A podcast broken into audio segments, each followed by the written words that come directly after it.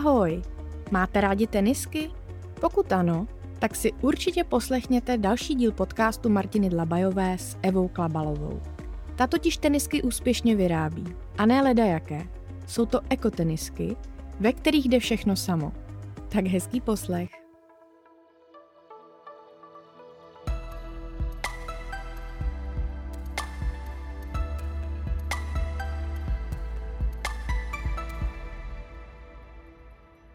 Eva Klabalová je živnostnice roku 2021 z Línského kraje. Získala také ocenění druhý nejkreativnější startup v České republice. Je to pravá a nefalšovaná self-made woman, která, které svou značku tenisek Kave Footwear v rekordně krátkém čase dovedla k ziskovosti. Čím?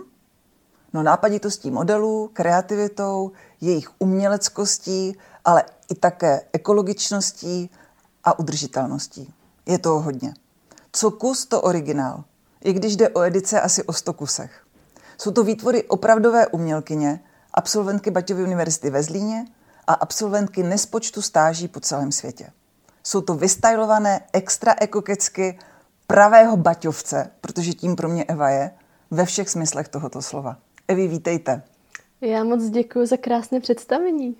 Uh, já bych chtěla začít tím, mě hrozně zajímá, kde jste vzala odvahu vložit do projektu těchto tenisek, které mám i dnes já na sobě, prakticky všechny své úspory.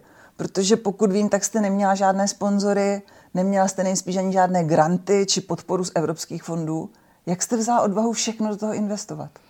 To je pravda. Uh, ty finance tam nebyly zvenku vůbec žádné. Uh, já jsem v podstatě do té první kolekce, což bylo asi 100 párů, uh, vložila veškeré své úspory, které jsem tehdy měla. A uh, tehdy jsem ty tenisky měla u rodičů doma uskladněné v obyváku na skříních, všude byly krabice a vlastně zákazníci si jezdili k nám domů zkoušet ty boty a kupovat. A až se vlastně prodalo těchto 100 párů, tak uh, jsem ty vydělané peníze vzala a opět investovala do další kolekce a takhle se to postupně budovalo. Ale je fakt, že ze začátku to nešlo úplně takhle jako samospádem, proto já jsem pořád ještě jako designer a developer pracovala pro jiné značky. Uh, často jsem letala do Číny, kde jsem eh, vlastně zařizovala výrobu a dělala právě nové designy. A ty peníze právě tady z těchto projektů, eh, vlastně z těch projektů na volné noze, jsem investovala do těch tenisek. A vlastně zhruba po čtyřech letech se to začalo otáčet, kdy už jsem si vlastně řekla, že už je čas začít dělat opravdu jenom na tom svém a naučit se říkat ne těm dalším projektům. Ale stále se to učím. Hmm. Já, já se nebudu ptát, kde se ve vás ta touha tvořit boty vlastně vzala, protože je mi to docela jako jasné. Pradědeček byl švéd, ano. rodiče jsou baťovci, vlastně máte ty boty nějak v krvi. A budu se spíš ptát na těžkosti a na ty krize, na propady, na úsilí, které vás to všechno stálo. Určitě jich bylo dost, dokážu si to představit, i tak, jak popisujete ty první roky vlastně rozjezdu, ale ať jste byla kdekoliv, měla jste různé zkušenosti ve světě, už od školy jste si všude musela přivydělávat. Mm-hmm. Kde to jakoby bolelo nejvíc? Kde to bylo nejtěžší? Nejtěžší to asi bylo v Izraeli kam jsem odjela na dobu vlastních magisterských studií. Ale tehdy, já už jsem předtím byla na několika stážích, které byly financované z Evropské unie, což pro mě taky byl způsob, jak eh, studovat a neptát se rodičů na peníze, protože uh, jsem z obyčejné rodiny a rodiči opravdu neměli na to, aby mi platili vysokoškolská studia. Takže ty stáže uh, byly úplně skvělou volbou, ale když jsem odjela do Izraele, tak uh, už jsem bohužel žádný grant nedostala. A i tak jsem odjela a já jsem asi tam musela začít vydělávat, abych si vůbec vydělala na drahý nájem, na drahé živobytí, jaké tam je. Takže já jsem pracovala nejdříve jako servírka na židovských svatbách a poté jsem uklízela domy ortodoxním židům před svátky. Takže to pro mě byl takový jako úžasný vhled opravdu do nitra té kultury. A takhle jsem vlastně dostudovala celý rok tam. Klo, klobouk dolů, klobouk dolů. A, a zažila jste někdy chvíle nejenom v Izraeli, ale třeba i jindy, kdy jste měla chuť to úplně vzdát a, a dělat něco jiného? Prostě si říct, tohle přece nechci dělat, to mě neuživí, to nezvládnu, už, už to nechci ani vidět. Jako nepochybuji o tom, že ano, protože každý takový, takové chvíle má. Ale kdy to bylo jako fakt na hraně? Tak já si přiznám, že těch hraničních momentů a situací je opravdu hodně. Naposledy to bylo asi před měsícem, kdy, kdy jsem partnerovi volala, že se na všechno vykašlu, prodám sklad a přestěhujeme se někam na Bali do prelesa a úplně se vymaníme ze systému. Ale to jsou spíš takové jakoby úsměvné momenty, které vždycky přejdou. Ale těch situací bylo, bylo opravdu spousta.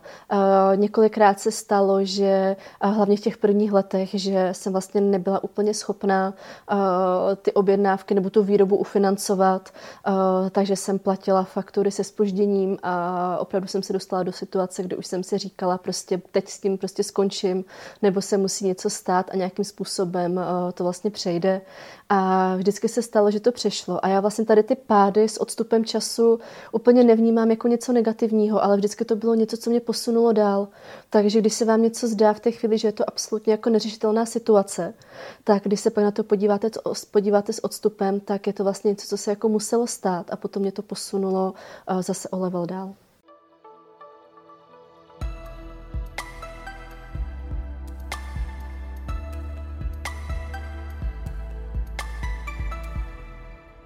Mě vždycky fascinuje kombinace toho umění, té uměleckosti, třeba třeba až bohémství a vlastně životní praktičnosti. Mm-hmm. Aby člověk vedl fabriku, vedl výrobu, vedl obchod, tak musí být prostě i praktický. A nejenom Určitě. umělecky kreativně nadaný. A vlastně ve vás se to sešlo jako v jedné osobě, tyhle dvě stránky. Vy sama tvrdíte v různých rozhovorech, že, že talent je málo platný bez práce, bez průbojnosti a bez schopnosti se prodat. Měla jste tu kombinaci už v sobě, nebo jste se musela té průbojnosti a těm praktickým věcem učit? Dá se vůbec jako nějaké obchodní myšlení naučit? Já bych byla hrozně ráda, kdybych na to dokázala odpovědět, ale myslím si, že asi jsem v sobě něco měla, protože uh, kdyby tam nebyl ten talent jak na tu uměleckou složku, tak na tu obchodní složku, uh, tak by se to asi těžko skloubilo dohromady a dostalo by se do toho stádia, kde je ta značka teď. Takže určitě tam něco bylo, ale opravdu každý den se něco učím. A bez toho, abych stále zjišťovala a učila se, by to vůbec nešlo.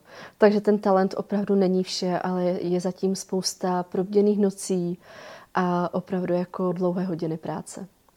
Myslím, že toho talentu máte hodně na spoustu věcí, protože vy v současnosti nepůsobíte už jenom jako designérka, ale jste vlastně obchodnice, jste majitelka firmy, lektorka mm. workshopů. Učíte ano. mladé lidi, jak, jak obchodovat, jak zakládat startupy, jak být úspěšní. Jste šéfová 30 zaměstnanců vlastní továrny. Což taky není Ta továrna málo. není moje. Je to továrna, se kterou pracuji, ale je to v podstatě tak, že já vlastně přijdu jakoby s tou objednávkou, kterou chci zadat, ale není to tak, že by to oni pro mě vyrobili, ale když se vyrábí, tak já také jdu do montérek a jdu opravdu pracovat na ty směny, protože ta moje výroba, kterou jsem si vymyslela tak, jak je, tak je mnohem náročnější než vlastně jejich standardní výroba, takže u toho vždycky musím být.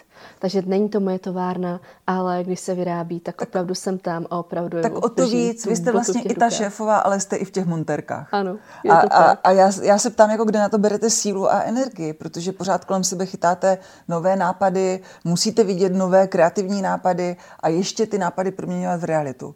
Jako jak třeba, jak, čím dobíte baterky, aby tohle pořád se dařilo? Já se snažím hodně chodit do přírody. Uh, ráda běhám. Ne tedy každý den, to mi zatím nějak nevychází, ale snažím se vždycky se najít nějaký moment pro sebe, kde opravdu můžu být jenom sama ze sebou. Uh, protože té práce je opravdu hodně a uh, Většinou třeba stávám v pět hodin ráno, domů chodím kolem 8. 9. pak ještě doma pracuju. Takže si troufám říct, že dokud ještě nemám děti, tak to jde. Ale potom později, pokud tedy přijde rodina, což bych ráda, tak už to bude jiné. Takže zatím uh, se snažím tu energii tak nějak sbírat, kde se dá a využívat do posledního kousku. Ale taky podnikání a práce není všechno. Takže já to mám i nastavené tak, že na prvním místě je určitě ta rodina. Takže uh, opravdu nejdřív ta rodina a potom ta práce, i když je to potom na úkor těch uh, dlouhých pracovních hodin do noci. Vidíte, z toho, co říkáte, mě už napadly dvě nové kolekce. Měla byste udělat kolekci tenisek na běhání, když ráda běháte. To neplánujete? Neplánuju to, protože uh, já zase věřím tomu, že každá bota je něčím specifická a na běhání potřebujete něco, něco opravdu speciálního. Takže já si na běhání vezmu boty opravdu jako jiné značky, která se zabývá právě tímto odvětvím a vím, že mi v nich bude skvěle. No a druhá kolekce, kterou byste měla začít chystat, je pro kolekce děti. pro miminka. je to tak a musím říct, že se na ně ptá stále více zákazníků a uvidíme, co se pro to bude dát udělat. Hmm, tak to už se všichni těšíme. Já, uh, ty byste to krásně řekla, ta rodina, skloubení rodiny, práce a vlastně vůbec ty, ty dvě věci dát dohromady není jednoduché. Máte pocit, že, že kvůli profesnímu úspěchu se musí vždycky člověk něčeho vzdát, musí prostě něco obětovat tomu úspěchu, na čemu záleží. Uh, jako vždycky je to něco za něco. Jak, jak se tohle dá skloubit a najít tu rovnováhu a, a jak je to s těma ob, obětma ve vašem, uh, ve vaší profesi? Určitě ta oběť tam, oběť tam být musí. A já na to narážím uh, čím dál více, že Eh, když jsme se bavili třeba o těch dětech nebo o té rodině, tak eh, pro ženu to znamená určitou stopku na několik let v tom kariérním životě. Protože si myslím, že když už máme ty děti, tak bychom si je měli věnovat a ne eh, vychovávat děti a pracovat na plný úvazek současně. A trošku to závidím těm mužům, kteří vlastně v té kariéře můžou pokračovat, když tedy nejdou na mateřskou oni samozřejmě, ale já to opravdu tak vnímám, že se vlastně ta pozornost té ženy potom ubírá úplně jiným směrem. Vidíte, teď mě napadlo, doufám, že váš partner si to poslechne, ten rozhovor, že třeba by mohl on jít na mateřskou dovolenou a vy byste mohla dál dělat tyhle úžasné tenisky pro nás. Je to taky možnost, ale já si myslím, že já bych si tu mateřskou asi nenechala ujít. Mm, to je, to je taky moc stranu. krásné. Vidíte, ty se to zmínila. Rodina, mateřství, láska. Máte své boty proti lásce nebo máte boty pro lásku? Boty pro lásku. Uh, protože já je dělám s láskou, protože je to něco, co opravdu miluju. Miluju svoji práci a práce je mi koníčkem. A bez toho si myslím, že nemůže fungovat žádné podnikání, protože když budete dělat něco jenom pro peníze, tak brzy opravdu spadnete na to dno, protože vyhoříte. Ale když děláte něco, co vás opravdu baví a naplňuje, tak si myslím, že to ten první předpoklad k tomu úspěchu. Vy už nám vlastně tady dáváte recept na to, jak být úspěšní a jak to zvládnout v životě. Vy teď děláte teda spoustu akcí i pro mladé lidi eh, na různých workshopech, na univerzitách. Jsem viděla, že máte přednášky. Tím, že jste druhý nejkreativnější startup v České republice, tak samozřejmě spoustu mladých zajímá, jak si založit firmu a jak být úspěšným startupem. Co, co těm mladým chcete předat? Co, co se snažíte jim předat? Já si toho ocenění hrozně moc cením, protože je to pro mě potvrzení, že to, co dělám, je správný a že, že jdu správným směrem. A já vždycky říkám, eh, jak už jsem řekla, že ten talent není vše, ale důležité je začít začít po kouskách, každý den udělat něco.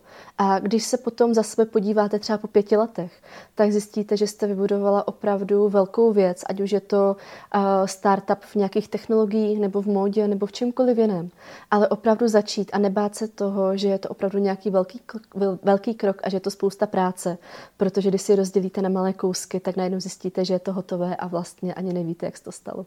Vnímají to ti mladší než vy od vás? Vnímají to? Chtějí to slyšet?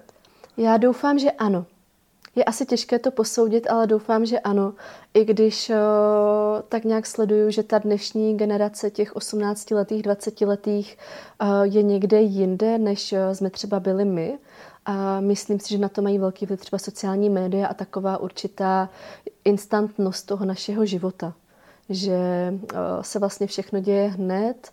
Eh, to, co uděláte, můžete dát na sociální média a vidí to okamžitě celý svět, což eh, my jsme v té době vlastně neměli. Takže já si myslím, že ve, svém, ve své podstatě to teď mají jednodušší, ale je taky jednoduché se v tom světě ztratit. Hmm. Tak na závěr, ať si to nějak hezky uzavřeme, prozraďte nám něco z receptu Evy Klabalové na překonávání krizí na, na to, když, když vy teda máte rád tu technologii výroby obuvy, tak nějakou technologii odrazu ze dna. A, a když to teda řeknu úplně v souladu s tou vaší obuvnickou vášní, jak to udělat, když něco fest nejde a zoufale to dře, aby to zase šlapalo? Jak se do toho znovu pořádně obout? Mm-hmm. Zkuste to nějak na závěr zhrnout do, do nějakého receptu. Podívat se na ten problém s nadhledem. A když to nejde jednou cestou, tak uhnout a vždycky se najde nějaká jiná cesta. A rozdělit ten úkol opravdu na malé kousky. Pak to půjde. Tak děkuji moc, to je krásné poučení, děkuji a ať vám to šlape. Děkuji Evi. Děkuji vám.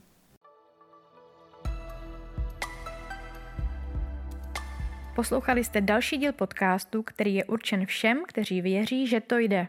V rozhovorech Martiny Dlabajové s hosty, kteří už řekli jde to. Tak ahoj zase příště.